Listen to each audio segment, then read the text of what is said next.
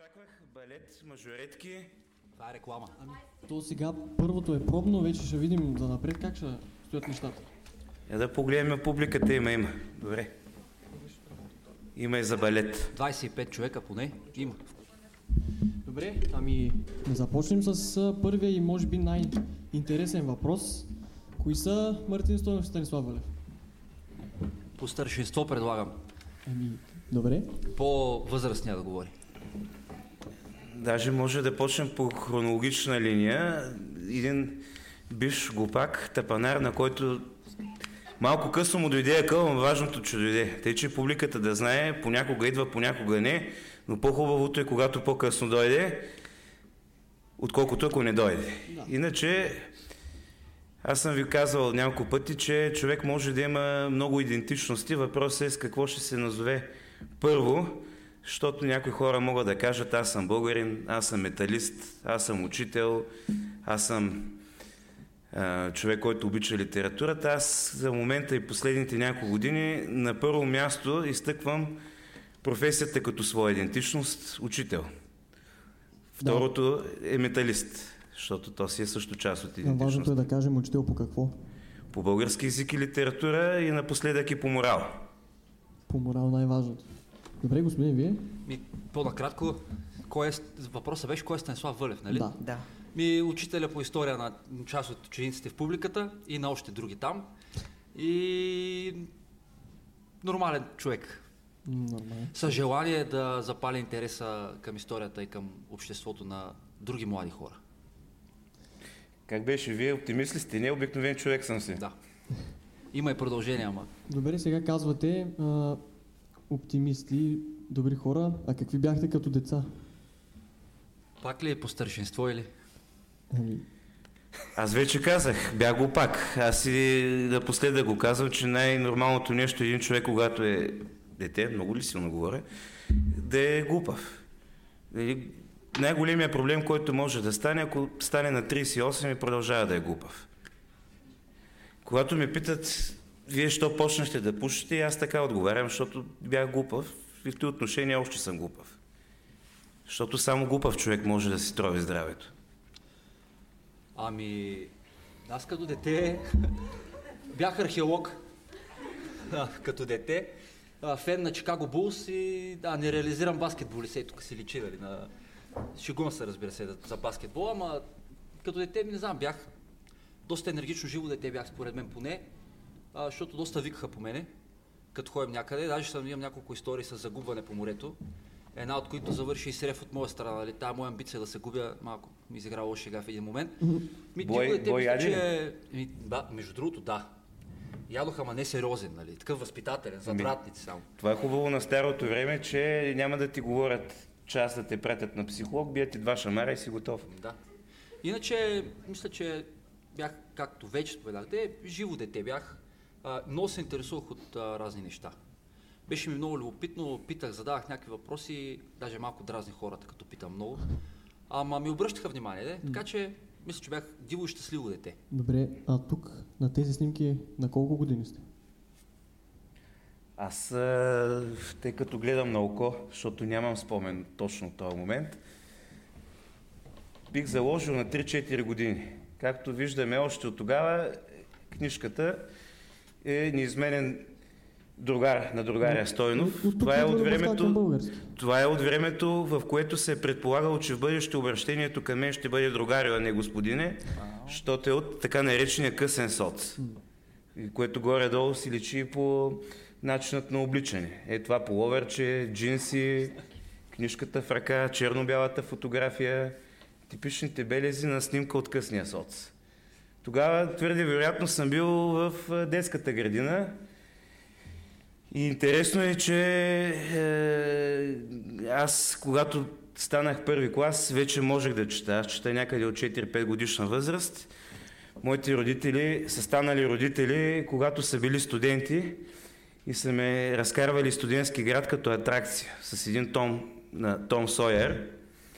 И техните колеги си мислили, че са ми направили там някаква постановка, че съм наизустил нещо, че не вярвате и такова дете, нали, на толкова години да може да чете. Докато така са ме проверявали, са ме изпитвали. Я прочете то, я прочете уно.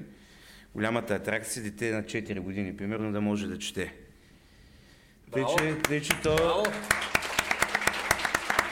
А то не е плод на някакъв гений, просто едно време ми пускаха... Първо, майка ми почна да ми чете приказка, още като съм бил... Почнала, защото аз пак не си го спомням, някои неща си ги спомням. След това е умръзнало, понеже жената си имала и друга работа и ми пускала грамофонни плочи. Не знам дали знаете, едно време имаше ни устройства, наречени грамофон, плочи, и на тия плочи имаше приказки. Ама в един момент плочите свършиха, че бяха скъпи, и откъде да дойдат приказки? На майка и не се занимава да ми чете, няма плочи, и отзорлен да ме научат аз да чета, че да не ги занимавам с глупости. И тъй се случи. Не е плод на някакъв гений. А като казахте, като малък, това имате ли братя и сестри? Имам сестра, но тя е 10 години по-малка от мен, тъй че тя хвана вече началото на демокрацията. Съвсем накратко да ни разкажете за нея? И какво да ви разкажа за нея? Тя тук е по-известна от мен поне, защото аз, за съжаление, не можах да стана едно време ученик на езиковата гимназия. Тя успя, защото 10 години по-късно вече на идея по-лесно си влизаше. Аз горе-долу добри оценки изкарах, ама пак не можах да влезна. Както и да е, тя завърши тук, изяви се в колкото се може повече попреща, включително и на феста. Даже тя предимно с това е известна тук в това училище, като певица първо на феста, после от нашето училище потърси по-голяма сцена. Айде сега да видим кой от Music Idol и Гласът на България, ако не се лъжа, от всичките там, защото те бяха няколко такива формата. Там се пробва, мина 1-2 кръга, скъсаха я, както и на първия и кандидат в студентски изпит. Иначе тя завърши немска филология и продължи традицията в нашето семейство, учителската традиция. Аз, между другото, дълго време бягах от тая работа, ама тя пък работата взе, че сама ме намери. Ама за това сигурно по-късно ще кажа. Та и тя стана учителка като мен, само че по немски език. Ама в момента не работи това. Господин Вълев, вие имате ли братя, сестри? Имам котка, Барон се казва. Нямам братя и сестри. Само да кажа тук за моята снимка. Аз тук съм в Ефес и съм на 7. Нали, тя снимката издава от кога ме интереса към историята. Всъщност аз тази снимка много си я харесвам, защото историята зад нея е малко... Тя не бих казал, че е толкова интересна, но има история зад нея. Насила съм в Ефес, насила се снимам и до този камък, където се смята, че е имало някаква лечебница. То насила, ама от насила стана някакво призвание с времето. Иначе нямам братя и сестри, сам съм. Само котката. Да, само котката. А котката, мисля, че има Инстаграм или са... Има. Да, има. Да, и кажете го да последват хората да Барон да Грей. Предполагам, ако се натрупат последователи, нещо може да видим и котешка храна там. Със сигурност, да. Само, реклами, че не го искас. Еми, кой каквото плати сега. Да. Има Барон да Грей. Следвайте го за интересни снимки и забавни моменти с котки. Доколкото знам, имате и Инстаграм страница, свързана с... как да се изразя? Помагате на учениците да... се справят по-добре в часовете. И да научават нови знания. Защо е нужен един учител 21 век да си прави Инстаграм профил, в който обяснява учениците му как да изкарат отлични оценки? Така наречените шестуни. Шестуните, да. Шестуните са много важни, ама напоследък повече петуни. Нали? Свързани с анкетата, която днес пуснах точно в страницата. Всъщност нямат учителите нужда. Учениците, според мен, имат нужда. Цялата идея за тази страница не е нещо революционно, не е нещо супер иновативно. Идеята е, че в Инстаграм може би за учениците би било най-лесно да достигнат до полезни неща. Като например как да се подготвим за презентация, как да се подготвим за изпитване, как да си отговаряме на въпросите по исторически извори. Общо взето супер базови неща, които правим в часовете, които както е клишето, както звучи модерното клише, откакто има компютър, на един клик разстояние. Само, че това е на един палец разстояние, нали? Тези неща... Влизат вътре, гледат, припомнят си, всеки ден там качвам историята, свързани с въпроси от историята.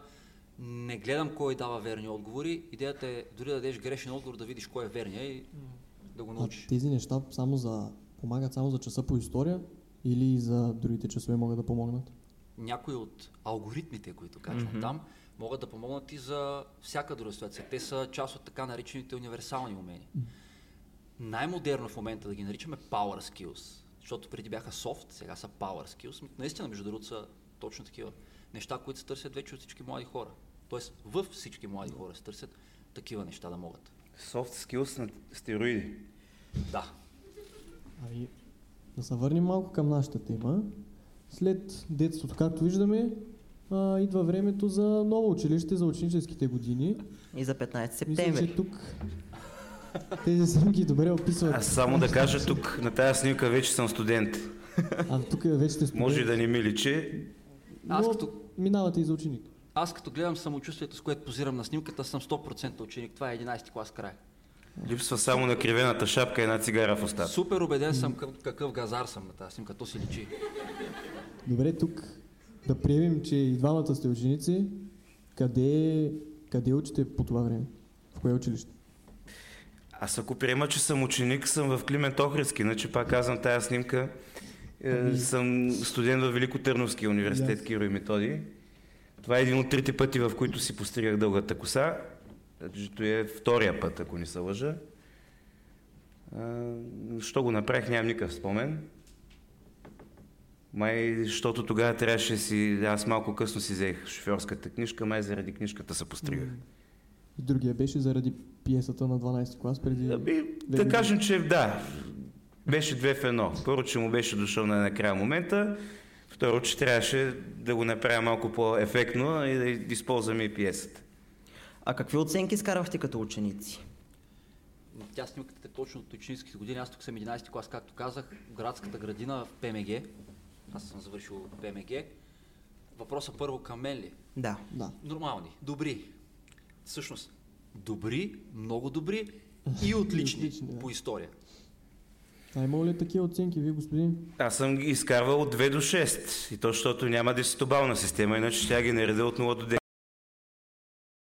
Двойка по физическо.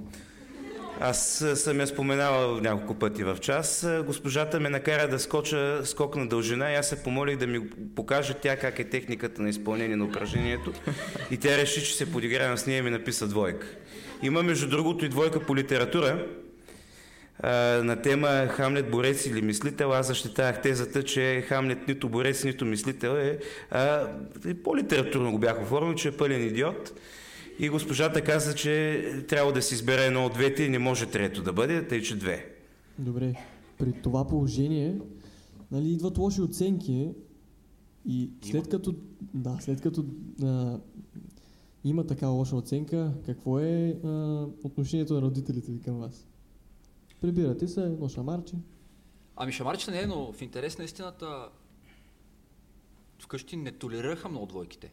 Даже си спомням, че веднъж ги бях наредил 3 и когато имаше хартийни бележници, основното оправдание беше ми той е в класната, нали, няма го бележника, не мога да го покажа, ама като си 2 месеца в класната... Аз имах и дубликат, имах един бележник за училище и един за вкъщи. Баща ми най-редовно, когато се прибрах с тези 3 двойки въпросните и като ми видя бележника, какво да каже човека, просто каза, значи ако тези 3 двойки не ги оправиш, от тук нататък спираш с училището. Сега 6-ти клас или там, всъщност бях малко, не бях май в 6-ти, малко по-голям бях май. Ясно, че нямаше да спра училището, обаче човека беше много категоричен и много сериозен в моите очи, нали? Ако не се оправят, спира с училището. Да ви кажа, не го пробвах. Оправих си двойките, защото не знаех, че нямаше да спра училището, нямаше, ама щеше да има някакви последствия, сигурност. Не мога да кажа, че не са имал слаби оценки, но сигурно, нали, не са преобладавали. Не толерираха. Моите родители не толерираха това нещо.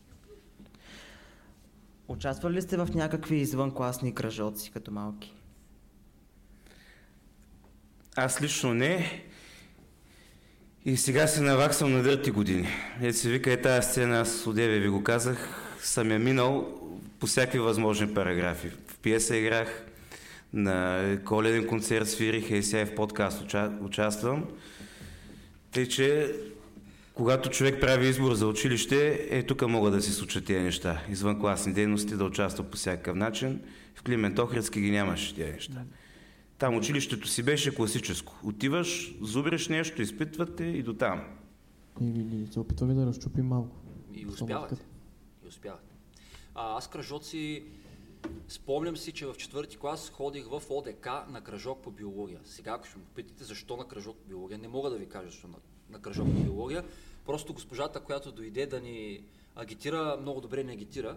И аз реших, че трябва да ходя на кръжок по биология, но между другото, днес нямам нищо общо с биологията, обаче имам много ярки спомени от този кръжок по биология и това, което най-много ме е впечатлило от него, беше един, ако сбъркам, няма да ме смете, Шрайф проектор. Съществува ли такова нещо?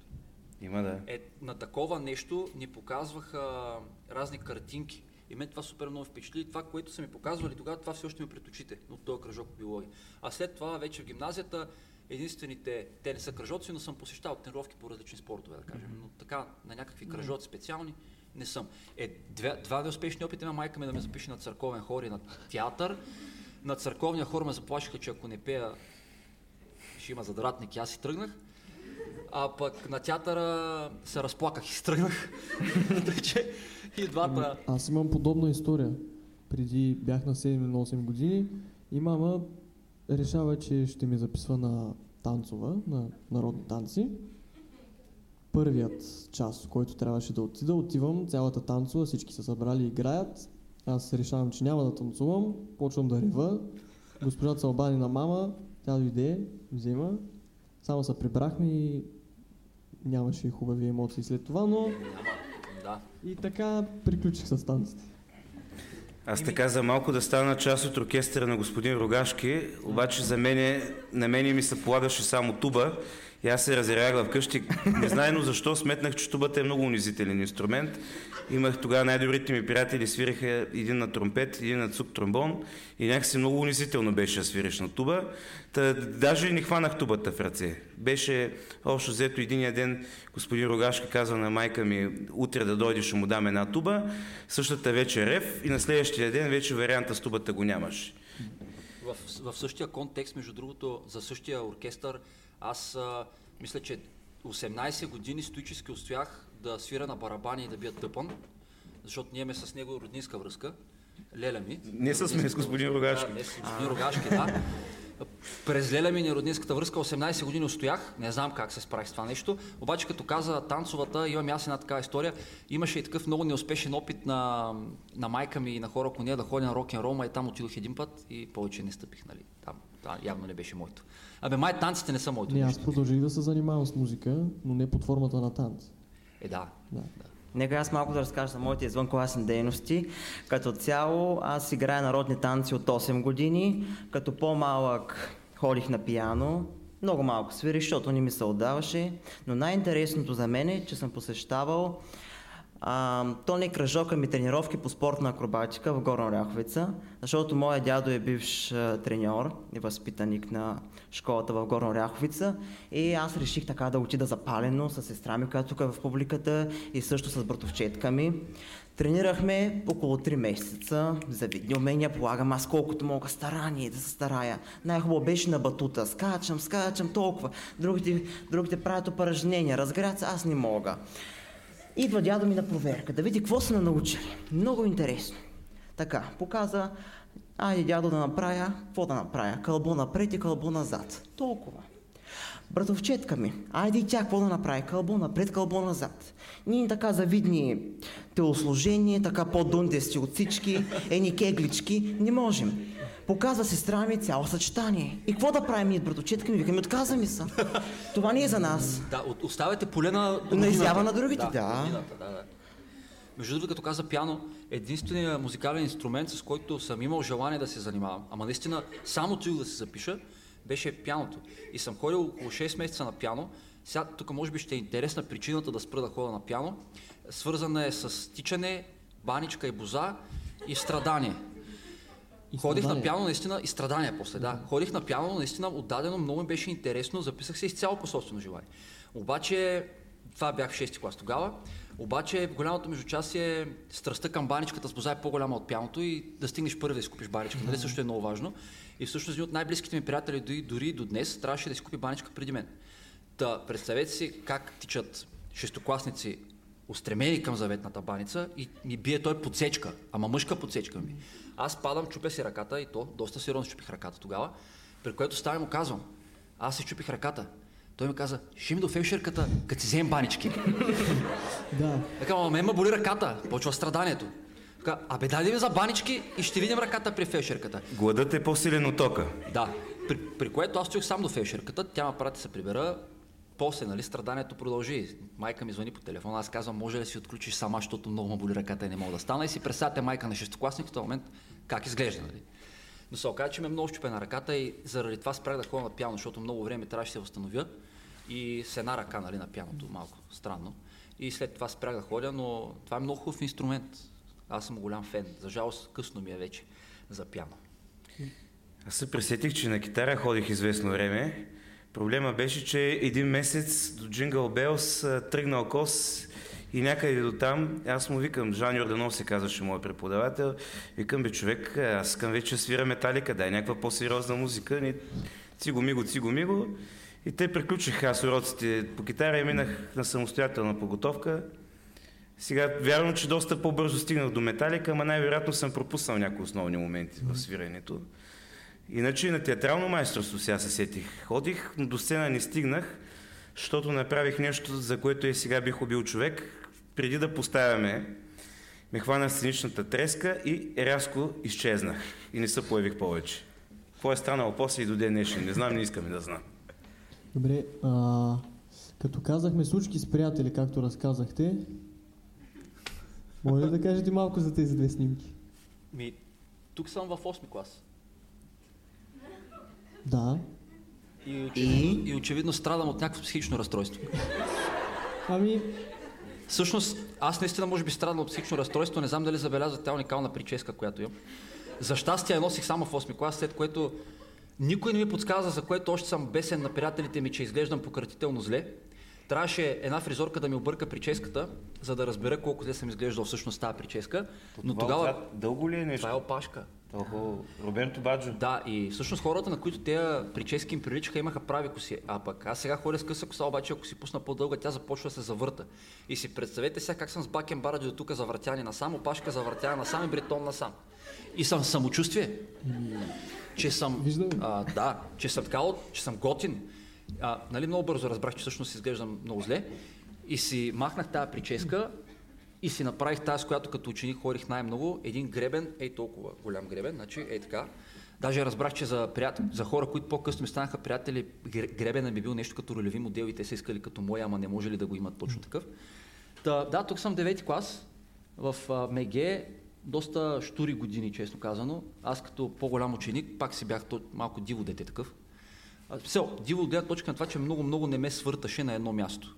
И бях шавлив, повратлив в училище доста. Не мога да кажа, че съм бил проблемен ученик, но общо взето бях от учениците, на които най-често им се правеше забележка да спрат да се въртят, да спрат да закачат другарчето си и да гледат напред към дъската какво се случва. В интересността успяваха учителите да ме вкарат в релсите, но си го имах това нещо до 12-ти клас си го имаше при мен. Но прическата беше различна. Сега правите същите забележки. Моля? Сега правите същите забележки. Да, така е, обаче и другото, което казвам много често е, че не очаквам учениците да са роботи. Да. Казвам го, защото аз не мога, нали, не за нещо друго. Това някакси от личния си опит съм го почерпил. Но да, обзето състоянието в 8-ми класа запази до 12-ти, държа да отбележа за 10-ти път без прическата. Добре, господин Стойнов, вие? Аз тук, ако не се лъжа, съм или на 16 или на 17, най-много 18, ма... по-слабо ми се вярва, иначе на тази снимка вече знам контекста. Тук сме с най-добрия ми приятел на представяне на една книга на дядо ми Вик след ехото. Обаче според вас, дали сме отишли заради книгата? Не. Точно така, отидохме заради почерпката, която беше после. Където съвсем легално, не легално, съвсем позволено от страна на по-възрастните хора, пихме ракия. Защото не е легално, ако сме били тогава на 16-17. Да напомня, до 18 годишна възраст е забранено. Нещо, което научих по-късно. Все пак е трябвало да извикате музата по някакъв начин. Изкуство. Да ви стане интересно за книгата. Не, то пиенето беше после, след книгата. Тъй, че както и да е, тук очевидно в кавички интересът е много голям. Добре. Да. Имаме още снимки. Тука... А за енергийните напитки какво ще кажете? Аз имам оправдание. Защото това е момента, в който вече бях се запалил по един спорт, който все още практикувам, планинско колезене. И тук се опитвам да... Той с този това момче, Виктор, се опитвам да подражаваме на любимите си байкари. И понеже те пиеха Монстър, и ние пием Монстър. Това за снимката, да. Да. Между другото не пиех много Монстър, защото за онези времена още нямаше така инфлация и един Монстър си беше много скъп и още взето един Монстър на седмица, за повече нямаше пари. Обаче, нали, един път Монстър, трябва да се снимаш с Монстър и качулката малко гангстерски вид да предаде, макар че като се гледам какъв съм гангстер на тази снимка. Като Монстър ти прави гангстер. Да. Ами това между другото е, ако не се лъжа, по свичъра, защото ми има още една снимка с този свичър, когато вече ми е малък, като гледам, че ми става, мисля, че това трябва да е 10-ти клас. 10-ти клас, това между другото е след часовете.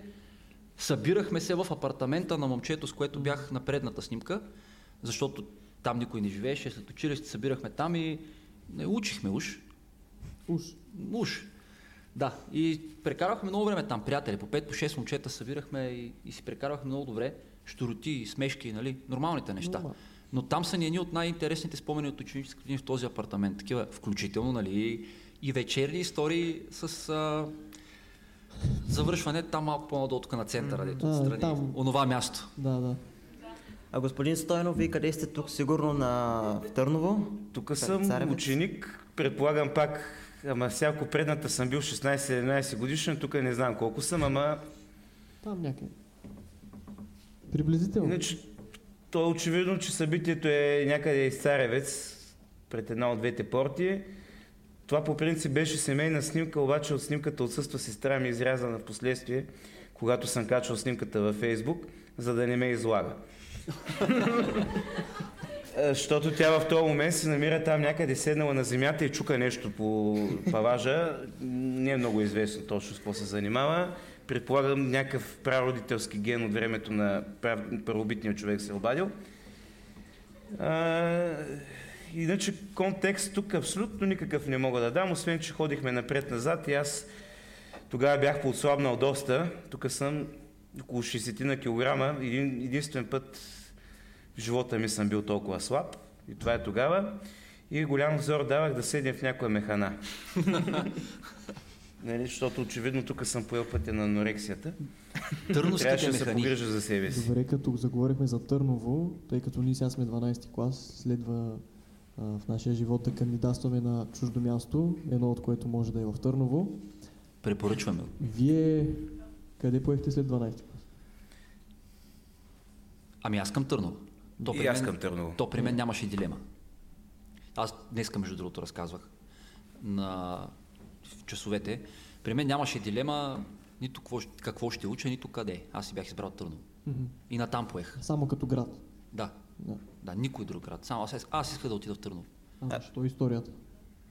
Историята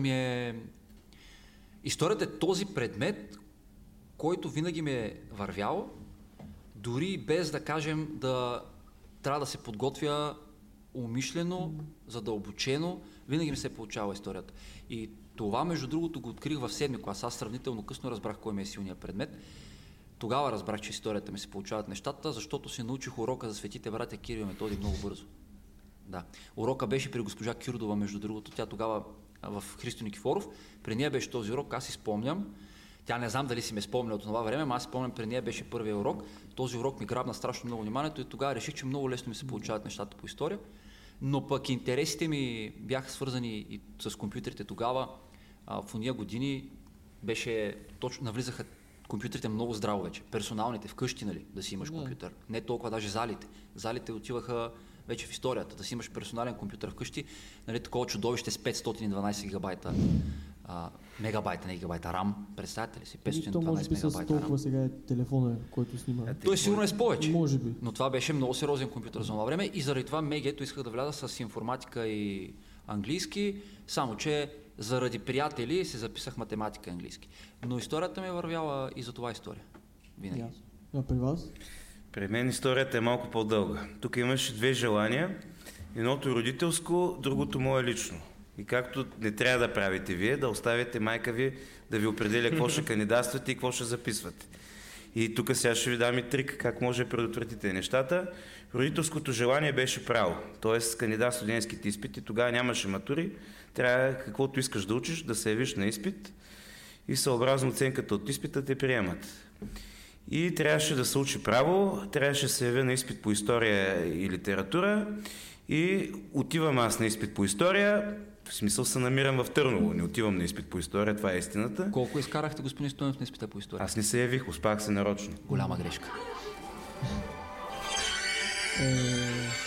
Това беше начинът за саботиране на правото. След това пък майка ми обърка желанията, ама слава Богу, добре направи. Първото ми желание трябваше да бъде славянска филология, второто българска. На нещо там не помня какво стана, първото желание стана българска филология и тъй. Аз съм интересна история, не знам дали ще е толкова интересна, с желанията и родителите. Защото когато записвах желанията за университета, нали, бях и аз с майка си и тя много да реши да напиша право. Или примерно социални дейности, нали, да следвам нейния пример. Аз казах, добре, няма проблем, ще ги запиша, що ми искаш, нали, да. Все пак подкрепа.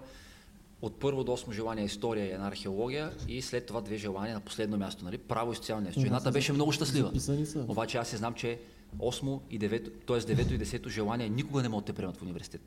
Тъй, че угодих и на родителите си, ама им угодих така, че да не стане тяхната. А как се справихте с промяната от Ловеч в Търново? И когато намирате, вие сте на ново място с нови хора, как ви повлия обстановката? Честно казано, при мен е стреса от смяната на мястото беше не повече от месец. За щастие, аз успях да попадна в курс с хора, които все още по-голямата част от тях са ми приятели. И ние много бързо успяхме да се впишем там в цялата обстановка. Намерихме си бързо средата, намерихме си общи интереси, почнахме да събираме още от началото по студентските там партиите, ето се правят. Както се казва, много бързо стопихме бърза специализация. Да. А пък и специалността, в която аз записах. Май тези снимки са точно оттам. Да, те са оттам. Това ми е един от големите приятели от студентството, с който още в началото се сближихме. Антон се казва момчето. И при мен нямаше проблем с адаптацията. Учих това, което искам, срещнах луд късмет, но срещнах хора, с които веднага си допаднахме и нямаше проблем. Не ми отне много време. А бяхте ли на общежитие или квартира? Аз бях само на квартира и между другото съжалявам за което. Макар че в квартирите, в които съм живял, винаги е било много забавно. Аз съм живял, имал съм възможността да живея с много и сериозни, и забавни съквартиранти. Купона не спираше, нали? От понеделник до четвъртък. Купон 24 часа, щуроти, всякакви, но държа да кажа, че бяхме много прилежни студенти. После, ако стане дума, ще ви разкажа как ходихме на лекции вторник. Купона вървеше и ученето? Съчетаването става с кисело мляко на спирката за ректората сутрин. Спрямо се тази случка, да. 2 кофички... 2 кофички отиваш на лекции. Да. И вечерта в Органза си бил. На лекции. А тази снимка от студентските години е много интересна. Тук участвахме в едно модно ревю с дрехи от соца. Аз съм в ролята на бригадир. Само дето става брада, май тогава нямаше да стане съм бригадир. Не знам. Господин Стойнов, ви малко повече за тази цветуща снимка. Тая снимка е от репетицията за студентския живот. Една от генералните репетиции, защото те по едно време зачистиха. Иначе, защо избрах Търново? Защото ми се прилича много на Ловеч и реших, че аз кандидатствах на още 2 места. Едното беше София, другото беше Свищов. И реших, че Търново ще ми е най-лесна адаптацията. Аз отидох 1 месец по-рано, за да проуча живота в Търново. Условията в механите, менютата да ги понауча малко, къде какво има. 1 месец предварително първо на квартира, след това малко в общежитията. Реших, че общежитията не са за мен, защото не отговаряха на елементарните ми изисквания за топла вода, за много други неща. Та издържах там известно време и после пак на квартира. Там вече с едни колеги от моята специалност се издушихме и те общо взето почти до 4-ти курс живяхме заедно. Като... Там си пролича, че репетициите добре съм ги направил, добре съм се подготвил за 2 в 1 и за учене и за други неща. А спомняте ли с тук коя песен репетира? Тук някаква металика свирихме. Тук очевидно няколко човека искаме да свирим на тази китара и за съжаление китарата е била една единствена. А има ли сте желание? Това е важно. А празните бутилки са за декор? Те са като нашите книги. Не, празните бутилки ги намерихме на улицата и решихме да ги сложим за снимката. Аха. Да. И ние това, което пиме лимонада. Да. Разбира се. Добре. Идва малко вече друг етап от след студентството. Това е по време на студентството. Да. Така като гледаме. Защо се насочихте след това към учител? То насочването ми към учител е свързано и с моите учители до голяма степен и историята пак до голяма степен и заради учителката ми по история в гимназията, госпожа Лилова, задължително трябва да кажем това име. 4 години всъщност в МЕГИ-то съм учил история при нея, тя ме подготвяше и за университета после и когато влязох в университета вече любовта ми към историята си стана не голяма, не огромна, не знам, непреходна, да го наречем по този начин. И ние като студенти по история, щем не щем, в трети курс имаме практика. Начална, после в четвърти курс, задължително 30 часа преподаване, 30 часа наблюдение. И с моите приятели тогава си казахме, че би ни харесало нашата любов към историята да предаваме на други хора. Това беше в началото, мотивацията. Знанията си по история, любовта си към историята да я предадем на други хора, като дойде време за практиката в университета, т.е. тя от университета в училищата, то пък взе, че и ни хареса. Аз съм ви дал една снимка там от първия си урок, после сигурно ще я видим. Много ни хареса и решихме, че това е нашето нещо. Веднага решихме, че това е нашето нещо, искаме да занимаваме с него. По-късно аз в четвърти курс бях решил, че като завърша трябва задължително да започна да работя учител, защото иначе ще ме дръпне живота към други неща. Имах и други планове за образованието, честно казано, но бях решил, че ще пробвам за учител. Ако стане, това ще. Ако не, продължавам си по плана за образование, който си имах. Още от трети курс си го бях начертал за една магистратура. И влязох в една програма, отидох в село Дерманци. Там още повече ми хареса да бъда учител и то оттам се тръгнаха нещата вече, че ще е ясно с какво ще се занимавам. Може ли само да кажа нещо за снимката ето там вдясно? Да. Тя вдясно на публиката. Тук няма да го превръщам в лекция по история, обещавам, но аз съм споделял на учениците, че имам една голяма мечта да заведа ученици на гроба на цар Самуил, защото моите преподаватели в университета са ме завели там като част от една студентска конференция. Тук се намирам в базиликата, в която е погребан цар Самуил и това е едно от малкото места, на които сме сигурни, че е бил погребан български цар. Археологът Николаос Моцополос намира гроба му. Доказано е, няма да изпадна детайли, защо това е гроба на цар Самуил. И тази снимка ми е много, не бих нарекал скъпа, но важна. Защото съм имал честта да бъда на гроба на този голям български владетел, борец за запазване на българската държава. И това ме е повлияло по някакъв начин, за да искам и аз някой ден да заведа ученици там. Можем да организираме нещо от училище? Можем, да. И за завършващи, и за настоящи. Така че от студентските ми години това ми е много светъл и хубав спомен. А това е Охридското езеро, знаете, намира се в югозападна България. Точно така. Изказване. Тук да вметна една скоба само, че господин Вълев каза за един от малкото царе, аз съм присъствал на, препогребение на цар Калоян. Да, това... когато съм, пръстена в Търново, когато съм намерил. Да, но това, което са погребали там, цар Калоян ли или нещо друго са погребали? Трябва да изпаднем тук в хипотези, няма смисъл. Добре. Господин Стойнов, вие как избрахте учителската професия и защо? Тя, честно казано, професията ми избра. Аз дълго време бягах от нея.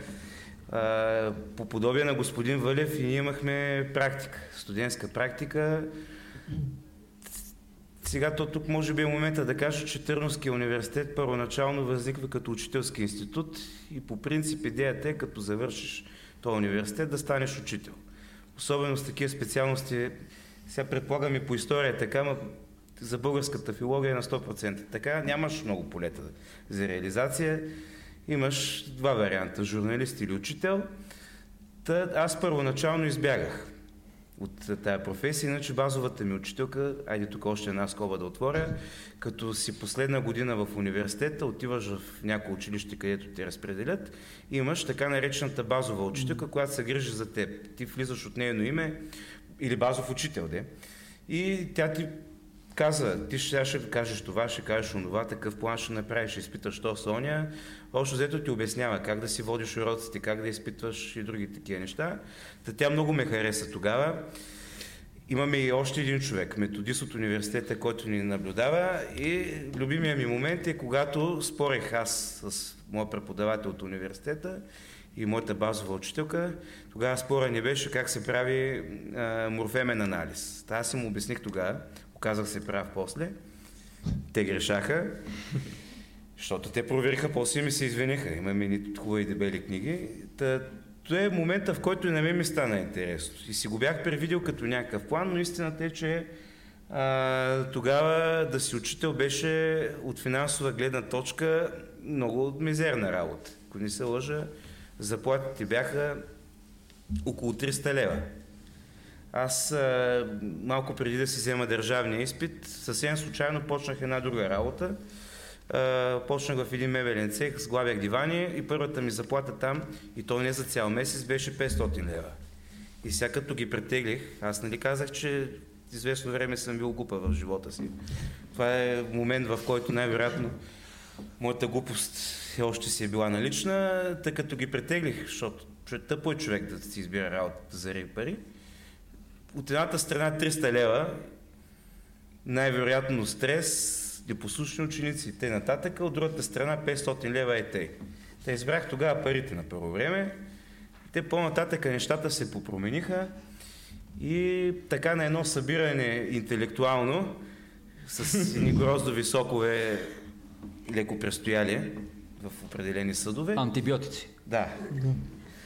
Бяхме се врали с едни приятели, един от които имаше майка-учителка в Димитър Димов.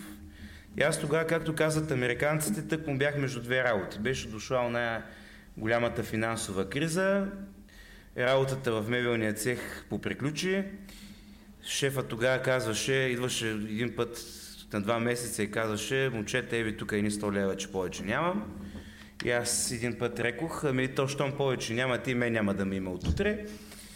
И напуснах тая работа и бях на борсата известно време. На това нещо му викат американците си между две работи. Дали едната беше приключила, другата още нямаше на хоризонта. И викам си, дали ще се пробвам нещо, да видим. Те съм го учил това нещо, харесваше ми едно време. Дай да видим какво ще стане. Та споменах аз на това моя приятел, на когото майка му беше учителка, че бих искал да се пробвам, ама повече нищо не предприех по въпрос. И тъй един 1 септември ми се обадиха по телефона, че има място в Димитър Димов. Аз, между другото, на интервю за работа през живота си никога не съм ходил. Такова интервю, както си го представяте вие. Първата ми работа в мебелния цех беше пак по някаква случайност. Прибирам се точно последния ми ден от университета, срещам един приятел на улицата и го питам какво става. Той казва ми: работя в един мебелен цех, викам: утре ще взема да дойда. И отидох на следващия ден и почнах работа. Тъй беше и в Димитър Димов. Утре ще взема да дойда да видя какво става. Подадох си, както се прави цивилизовано, документите, и ми се обадиха после: на 15 септември почваш. Тъй и тук общо взето нещата пак през телефона се случиха. Тъй, че няма отърване. Една професия, като те хареса, щеш, не щеш, почваш. Аз по принцип не съм привърженик на съдбата и това го обяснявах на 8-ми клас, и аз съм мъчен на 9-ти клас, че съдба няма. Няма късмет, трябва да се потрудиш за нещата, ама може би на мен ми е някаква съдба. Аз пропуснах май да кажа, че съм от родителско семейство, нещата почват от където мога да ги следя. От родителско? Не, от родителско семейство. Имам 2 прадядовци, които са били учители, и те не са кръвно свързани. Единият е по дядовска, другият е по бабина линия. Единият ми дядо е бил инспектор за Ловешка околия, учител по музика и литература. Майка ми е детска учителка. Тъй, че тук явно има нещо. Искам само да кажа за това, когато казвахте, че сте приели първо да работите в фабрика за дивани, защото е било си карвали повече пари. Но докато се допитах до вашия клас, малко повече информация за вас, това, което ми направи впечатление, много силни думи ми каза едно момиче, че нашият класен не работи тази професия учител заради парите, а работи заради нас, да ни научи, и той обича да прекарва времето с нас. Той го прави заради нас, за да може да станем едни много добри хора и проспериращи. Това така ли е? Да се надяваме, че така. Сега аз и на вас съм го казвал това, че за съжаление очите на човека гледат навън, а не навътре, така че предполагам техните очи са видели нещата по-добре. Аз вътре към себе си по-трудно мога да гледам, аз пък гледам тях. Така че ако взаимно си гледаме и се харесваме и се обичаме, предполагам сме огледал един на друг. Аз тук още една скоба да кажа, тя пак е свързана с Търновския университет, че за съжаление едва тогава се научих да уча в университет. В училище общо взето инструкцията беше такава: утре ще те изпитам или утре ще изпитвам, въобще не е ясно кого, и никой не ти обяснява как точно ти трябва да се подготвиш за самото изпитване. Ясна ти е темата, ясен ти е урока. Аз съм правил големи глупости като ученик на тема учене, понеже аз нищо, че не съм завършил езиковата гимназия, съм учил паралелка с немски, която е изградена по модела на езиковата гимназия. Съм учил физика на немски и география на немски. Та ми се налагаше да уча физика на немски. Тук проблемите бяха два. Единият беше немският език, другият проблем беше физиката. И какво правих аз? Учих нещо, което не знам въобще какво означава наизуст. Как го правих това нещо? Първо като чета един текст 1000 пъти. След това реших, че така не става и си записвах, аз чета го текста на един кастофон и след това си пускам кастофона 1000 пъти. И след това възпроизвеждам нещо, което халхабер си нямам дали първо е било направили немски, второ дали не съм казал без да искам някаква псовня. Защото то тогава някой, ако иска да се изгабарка с мен, може да ми напише някакви, примерно някоя реч на Адолф Хитлер, и аз мислики, че си разказвам урока по физика, да изговарям някаква реч на Адолф Хитлер и после пък и да ме осъдят за това нещо. Ако може само да добавя нещо за примера за предишните работи, преди учителството. Съвсем накратко, много е важно, аз имам подобна история като на господин Стойнов, тъй като студенти работихме лятото различни професии. Аз съм работил и сервитьор, неуспешно, уволниха след 3 седмици. Явно не ми се отдаваше, но съм работил в една фабрика за сладоледи. Там в Търново, без значение коя е фабриката за сладоледи, след 2 нощни смени реших, че такова нещо никога повече няма да работя, което това, нали, извън кръга на шегата, което е още една мотивация да потърсиш професия, която дава и смисъл. В никакъв случай не искам да кажа, че останалите професии не са смислени. Много пъти съм го казвал и това е вътрешно мое убеждение. Всеки, който работи, плаща си данъците и се самоиздържа като адекватна част на обществото, заслужава уважение. Просто понякога, когато работиш нещо и го осъзнаеш, че търсиш нещо повече и се огледаш и намериш това, което е твоето, наистина подкрепям господин Стойнов, че може би финансовата част не е водещата. А пък и в 21 век има много възможности за допълнителни доходи. Важно е да търсим това, което дава и, както казва клишето, храна за душата. Ме предвид, че това, за което говорих аз, беше 2008 година, когато нямаше YouTube, нямаше мотиватори, нямаше инфлуенсъри. Сега в момента на мен хоризонта ми е по-широк. Той е най-големия... Това е малко по-специална снимка. Това е много специална снимка от сиромашките години в студентския живот. Това е най-вкусната лещичка. Сигурен съм, че така леща не сте яли. Момчетата, като станат студенти, може и да дадат по-вкусна леща. Всъщност тя изобщо не е вкусна, просто като имате 2,40 и трябва да изкарате събота и неделя с 2,40, ще видите колко е вкусна лещата. Това е най-щастливия момент, нали? И от 2,40 трябва да си направите леща и да останат за еврофутбол. Така че методи за оцеляване, когато човек е студент, научава доста методи за оцеляване, които после може да прилага в живота си и някакво да го оплаши. Сиромашията... Обаче пък, знаете ли, сиромашията в студентските години ражда истинско приятелство. С това момче, което сме тук на снимката и до днес сме страхотни приятели, ние сме делили, били сме заедно в добро и в лошо през 4-те години, в които сме били студенти, и начинът, по който сме живели като студенти, е бил много братски, много задружен.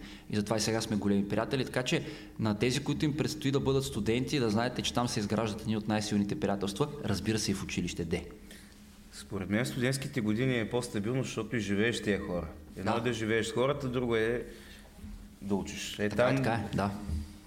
Като се сбиете един път за мърсничини, примерно, и после се вика боя изгражда.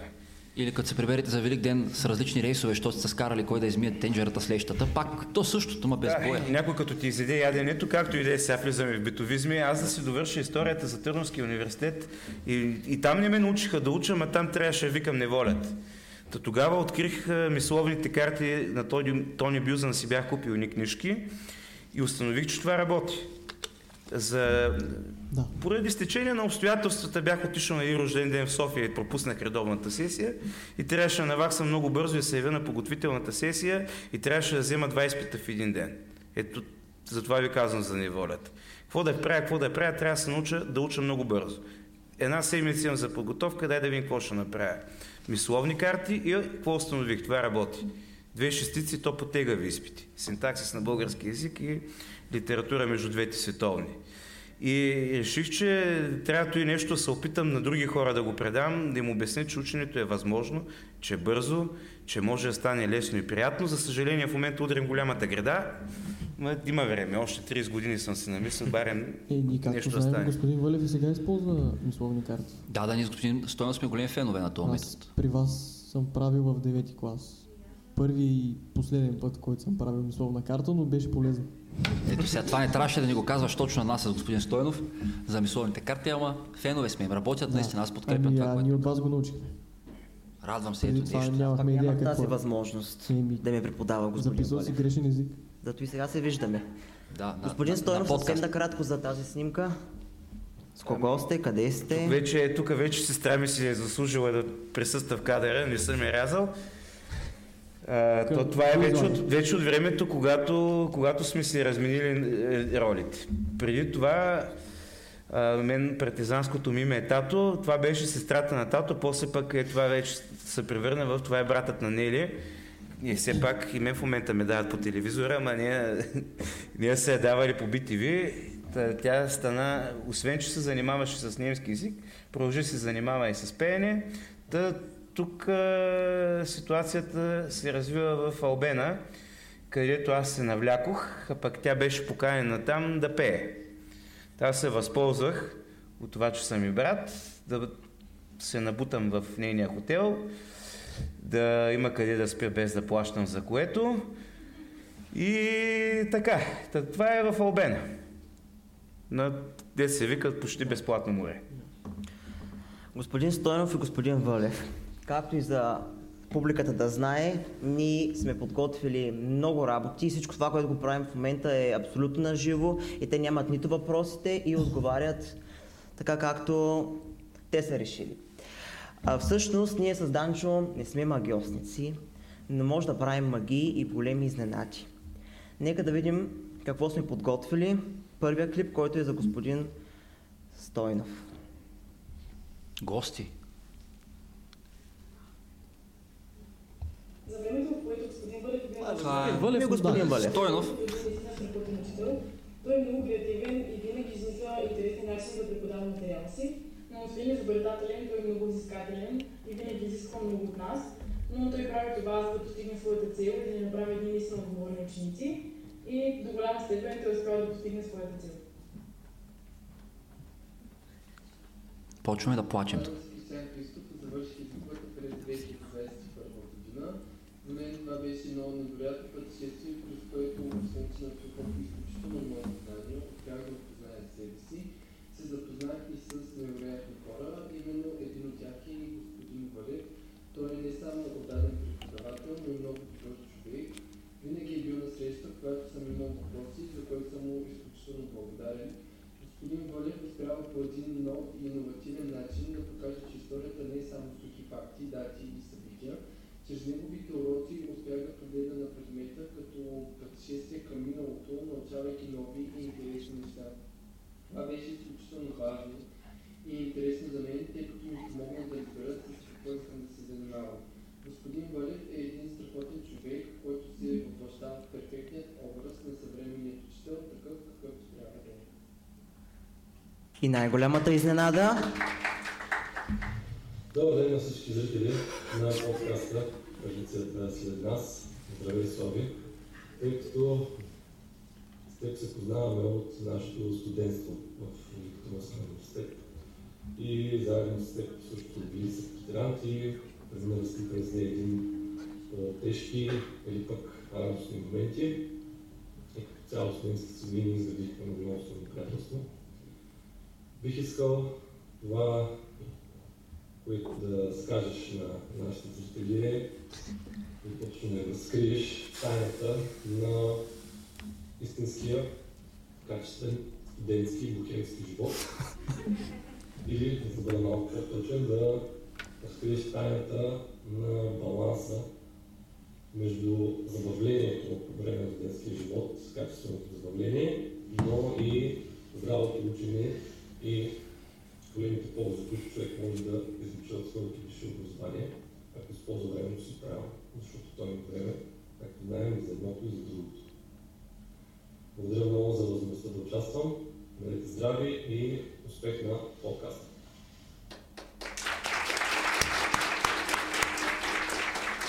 Имаме още едно видео. Още едно, което е за господин Стойнов. Да. Реших, че за мен пък дигнах пулса много и стреса и часовникът писна. Добър вечер на всички зрители и участници.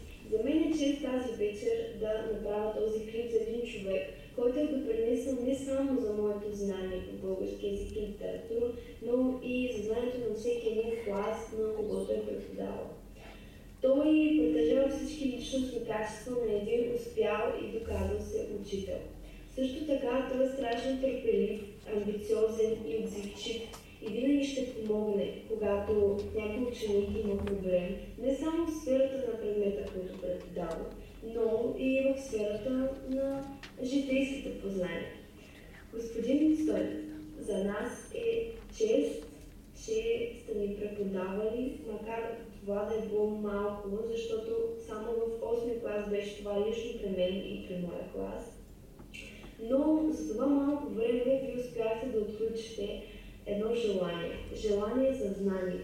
За знание и постигане на цели. Вие успяхте да отключите една страст към литературата. Не само българската, но и чуждестранната литература и страст към български език. Вие не просто преподавате. Вие както преподавате, така и се учите, защото всеки един човек се учи докато е жив и през целия си живот. Вие сте един пример за подражание и за това, че един учител трябва да бъде както търпелив, така и комуникативен, и амбициозен, и отзивчив. И много се радвам, че имах възможността да се уча от вас и от вашите постижения и от вашите умения. Искам да изкажа голяма благодарност на вас за това, че сте положили толкова много усилия и все още го правите, все още полагате тези усилия просто на други класове. И това, че се опитвате да научите всеки един ученик да бъде добър, да се може да се справи във всякакви трудности, пак казвам, не само в сферата на български на литературата, но и в сферата на живота, където там оставаме сами и няма кой да ни каже как да се справяме, затова ние се учим. Учим се от вас. Радвам се, че имам възможността да кажа това нещо, защото за мен вие сте един много специален учител, който аз винаги ще имам за пример. Благодаря. Казвам се Мария Лалева и съм ученичка от 12-та клас, профил български история. Ние съм тук да разкажа малко повече за моя любим учител, а именно господин Стойнов. За господин Стойнов мога да ви кажа много, но на първо място трябва да отбележим, че той е много отдаден на своята работа и прави всичко с огромно желание, което се личи от МЕГИ. Неговият ентусиазъм е заразен. Започва да преподава от вратата, защото не иска да губи нашето ценно време. За него една минута закъснение е много. Винаги има място за някоя друга шега и преподава на лесно достъпен за нас език, така че никога не губи вниманието ни. Винаги се опитва да ни споти. Аз мисля, че тези качества са достойни да направят много добър учител. Броят на прочетените му книги е доста завиден и той е компетентен по всякакви въпроси.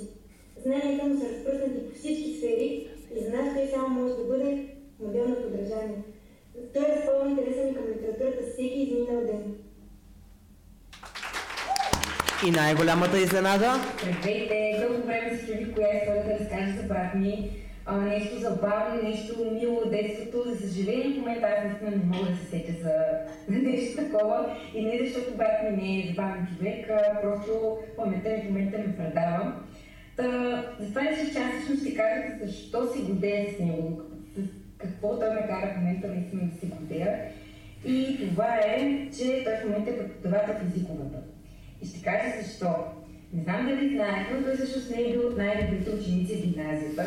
Не толкова, защото е бил глупав или мързелив, просто е бил леко бунтар. Няма се, че това няма да го изкарате през мисъл. Но да, той всъщност доста време си мечтава да влезе в езиковата, но за съжаление не успява.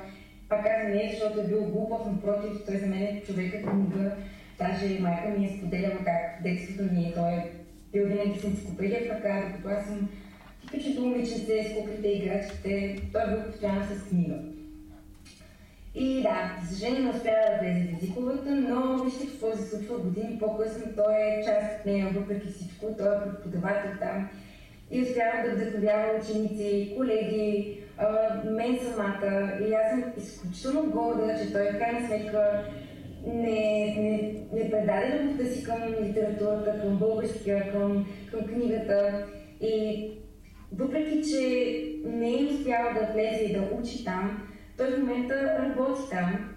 И да, това е нещо, с което наистина много се гордея и се радвам, че той е част от гимназията, която аз съм завършила, която е толкова много обичам и много добре знам каква емоция дава тя. И още нещо, което всъщност исках да разкажа, и по-скоро той е малко предизвикателство към него е, че преди години намерих едно тефтерче. Това тефтерче имаше супер много рисунки. И аз бях изненадана, че брат може да рисува. Така че брат ми, освен че си на китара, освен че е човека книга, той може и да рисува. И аз го предизвикам в момента да нарисува нещо за вас, нещо, което ще ви разсмее, нещо, което ще ви изненада, че всъщност той може да рисува. Това не е вярно. И да, това е. Пак казвам, благодаря ви за това, че има възможност да заснема този клип и да кажа как човек, когато иска нещо, то се случва. Когато ти е писано да стане, то става. Нуждия се трябва да има малко труд, малко любов, малко даденост и то е наистина пример за това. Това с рисуването не е вярно. Един път правих опит на дъската да нарисувам кон, а излезе прасе. Аз бях подготвил тук материали, ама аз явно... Опитвал съм се във всеки клас, в който съм влизал, нещо съм се мъчил на дъската, да показвал съм, че рисуваме друг път. Голямо робен е падна обаче в социалните мрежи да разберем толкова информация. Специално сме се свързали с 3-4 други, които нямаха възможност да изпратят клип, но изпращат специални... благодарности, че ги поканихме и поздравяват и вас, и нас за идеята. Само една секунда аз да попитам нещо, господин Вълев, че сега ме пресещате. Имаше някъде запис на пиесата, който още не сме гледали? Аз нямам. И ти нали каза, че Слави го е снимал? Слави го е снимал, да. Има го качен в облака. Значи след някога ще имаме възможност да видим тая пиеса. Да. Не професионално заснета, но да. Тук, защо вие участвате в пиесата? Дали по принцип е за ученици от 12-ти клас? По покана на господин Стойнов, защото трябваше някой да спаси положението там. Това е въпросът и към двама ви, не само... Аз да отговоря с една реклама, ако сте гледали на една партия, да не назовавам коя е, но един ваш любим певец. Рекламата е за 7-те самураи. Седемте самураи и героя на Краси Радков, когато е попитан, добре ли като сте 7-те самураи, що сте само 3, и той каза, нямаме хора баци. Да. Така че и тук беше нещо подобно. Да. Няма желаещи. Нямаше. Не точно, че няма желаещи. Просто това място, как да кажем, най-правилно. Хем да сме обективни, просто тази роля не беше от най-атрактивните, пък аз нямах желание, нали, не че нямах желание да участвам, просто аз като не съм ученик, за мен нямаше такова значение каква е ролята. Нали, трябваше някой да помогне, това, че ролята беше третостепенна, даже бих я нарекал, за мен не беше проблем, трябваше да се помогне и се съгласих. Да. Ние сега готвим пиеса. Желание за пиесата, за участие, мисля, че си имаше достатъчно. Просто тази роля нямаше. Абе, нямаше си желание, но то проблема не беше всъщност в желанието. Проблема беше, че това нещо се развива по време на пандемията и само пълни аматьори като нас биха се навили да правят нещо подобно, защото професионалист не би си опетнял така името да репетира през Teams, да целта да бъде да има пиеса на първо място, т.е. да се случи. Не толкова да се случи качествено, колкото просто да се случи. Сега за качеството аз първо не съм я гледал отстрани, второ не съм специалист и не мога да говоря въобще. Така че беше малко на мускули. Репетициите започнаха... Кога започнаха? Февруари някъде, да. Април чак почнахме да събираме тук. Тоест имаше до една степен нежелание на хората да се въвличат в нещо, което би ги изложило. Защото беше повече на ентусиазъм, отколкото на някакви умения. Ние се събрахме на репетиция като хората, на една генерална репетиция деня преди представлението. Постоянно използвахме някакви дубльори, някой да запълват, да взима някакви реплики, колкото да върви репетиция. Важното, че стана. Нещо стана сега. Аз ще не знам от другата перспектива колко убедително сме се представили. Дано да им харесало на хората. Бабите и дядовците казаха, че е добре, значи всичко е точно. Аз искам само да върна господин Вълев към клипа и към най-голямата изненада. Именно господин Явор Генов, на който много благодаря, че реши да участва. Само да кажа, господин Явор Генов е преподавател по география и по история в Средно училище Георги Измирлив, там където съм учил аз до 7-ми клас. И нека да се върнем на отговор на въпроса за бохемският начин на живот. Вижте сега, тук съвсем накратко ще ви кажа. Историята върви с бохемстването. То няма историци, които да не са бохеми. Това не се случва просто, особено в студентските години. И цаката на цялото нещо е да ти се занимава. И с бухевството да ти се занимава, и с ученето да се занимава. А едното без другото просто не се получава. Идеята е, че когато ти харесва това, което учиш, когато го правиш със желание, осъзнат избор си направил, нещо, което всички ученици трябва да правят, осъзнат избор, когато избират своята специалност, не ти пречи и нощният живот. Даже те си вървят двете неща ръка за ръка. Защото ако се отдеш пак само на ученето, в един момент това ще те отблъсне. Няма как. Нашата специалност, както казваше една моя преподавателка, е фундаментална. Тоест, трябва да седнеш на фундамента и да четеш. Ама представете си, ако само стоиш на фундамента си и четеш дебелите книги, в един момент тези дебели книги ще ти умръзнат. Трябва да се разнообразяваш. А пък и докато се разнообразяваш, се запознаваш с други смислени хора и най-важното нещо, поне според мен в студентските години, за да ги живеете пълноценно, това може да го възприемете като съвет всички, защото в един момент на всички ще им дойде времето да станат студенти, е следното. Намерете истинския баланс между забавление и учене и да пренебрегвайте нито едното от двете. Между другото, тук да върна топката в полето на господин Генов, той не отстъпваше по бухемство, така че да не ме представя само в тази светлина, но е факт, че 3 пъти в седмицата дните ставаха нощи и обратното. И аз да се включа малко към студентския живот. Ние сме правили маратони в двете. Сега, ако при господин Генов и при господин Вълев нещата са били с мярка, с моите колеги ние сме излизали извън мярка и в двете направления. Правили сме сесии на учене около 40 часа, денонощно. Разменяме си записки, изпитваме се помежду си. Правили сме други маратони, които сега ще спестя точно как са протичали, но сме и учили много здраво. Няма как. Нашите специалности и двете, това без да изпадам отново в дълги обяснения, защото те са безкрайни нашите специалности като материя, изискват наистина здраво четене. Няма как да станеш филолог или историк без да четеш. Просто не се получава. Добре, понеже минаваме вече към крайните минути на тази вечершния подкаст, имаме 2 въпроса към вас, много специални. Най-продаваният български писател на последното десетилетие е Мария Лалева. Изрича думите. Няма малки и големи истории. Всеки живот може да бъде филмиран, да се превърне в приказка. Как ще коментирате тези думи? Понеже е писателка, да почне филолога.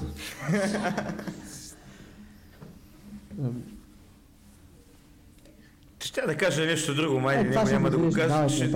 Ще мина директно към съществото. Сега ако става въпрос за моя живот, не знам. Дали... Ако приемем това, което казва госпожа Лалева като задължение за бъдещето, ще трябва да се постарая още малко. За момента да приемем, че сме още преди завръзката. Ще дойде и завръзка, ще има сигурно и развръзка, ама сме още в началните надписи, да кажа. Тъй, че това може да звучи задължаващо за един човек да превърне живота си в живот със смисъл. Защото кой гледа филм, който няма смисъл? Много хора гледат такива филми. Обаче аз искам друго да кажа, свързано с думите на тази дама. Думите са правилни и историята го доказва това нещо. Защото ако се мислите, тя историята е свързана винаги с съдбите на хора, които променят съдбите на други хора. И всяка една от тези съдби има своя смисъл и би била интересна да се изгледа после на филм. И пълна с уроци, които може да си вземем. Така че, вярно е. Да. Я пак да се върна аз към същия въпрос. Въпреки че той не е точно по този цитат, ама напоследък обичам да казвам, май не съм го казал всъщност скоро, че осъзнатият човек работи за своя некролог. За съжаление, поне в близко бъдеще не се очертава да получим безсмъртие, рано или късно ще умрем, въпросът е там какво ще пише на некролога. Метафоричен, естествено. Да се надяваме, че пише това, което чухме и на видеята, нали? Това беше малко, нали, както не изпроводях, нали? Страхотни хора бяха, така. Има още какво да се работи, но... Има. Последният финален въпрос за тази вечер, за нашата премиера, много интересен въпрос. С какво българинът може да изненада един чужденец? Зависи за кой българин говорим. Аз не обичам генерализациите. С кой от всичките колко бяха? 6,5 милиона и плюс най-вероятно някой друг милион. Ами за този на Алеко знаем, за Христо Стоичков знаем, някой друг. Защото хора като... Хора като Байганю, като Христо Стоичков, дай да не ги нареждам, защото не е много справедливо да ги караме в един същи кълъп. Мога да изненада с много неща чужденеца. Аз лично много бих се радвал, ако ги изненадаме с някакво изобретение в технологичната сфера, за което те в момента не могат да се сетят. Например, хората се мъчат да изпратят сега човек, не кораб, а човек на Марс, ако този човек е българин. И това ще изненада дори за извънземните. Аз мисля, че българинът в генерален план може да изненада един чужденец с уникалната си леко шизофренична способност да псува, да се оплаква, да мрънка и въпреки това да продължава да прави нещо, докато не му се получи. И като се получи да каже, гледай сега какво стана. Да. И да е доволен от себе си. С това мисля. Аз обикновено съм чувал мале какво стана, нещо от този род. Така наречения втория къл на българин. Ние винаги се оплакваме твърде много, докато правим нещо и накрая винаги сме доволни от резултата, когато искаме да го постигнем. Другите, като почват се оплакват и го оставят, не се занимават много, обаче ние сме си упорити. Така че аз това смятам, че българин може да знада с упоритостта и с безкрайна си мотивация. Финален въпрос, който ще завършваме всеки един епизод от нашия подкаст. Как ще опишете езиковата с една дума? По старшинство. Цяла вечер само се измъкват. С една дума е много трудно. Сега тук, ако трябва да говорим на мен какво ми даде това училище, да се надяваме, че тепърва ще ми дава, с една дума няма как. Сцена, айде така, да си показва магарите, защото на друго място не успях. Всички са актьори, сцена. Шекспир го е казал, да. Тук човек може да се изяви и от двете страни на барикадата, и като ученик, и като учител. Аз бих я описал с една дума, която бива платила отново погледа и желанието на всеки, който се намира тук, в тази сграда, в тази гимназия, и тя е възможности. От всеки от нас зависи дали ще вземем това, което гимназията ни предлага. И от всеки от нас зависи дали ще видим какво ни предлага. Така че възможности. Благодарим ви. Само да добавя, че от тук нататък автографите са по 5 лева. Или в търновските кричми също би казал господин Стойнов, сигурно. Уважаема публика, това беше всичко за тази вечер. Благодарим на всички, които гледаха на живо. Ще се радваме, ако последвате страниците на подкаста в YouTube, в Instagram. И с вас ще се видим на 4 януари, сряда, след зимната ваканция. Така че, до скоро виждане! Ако си платите. Питайте вие нещо, ако искате още. Момчетата вече няма какво да питат. Днеска сме на промоция, следващия път господин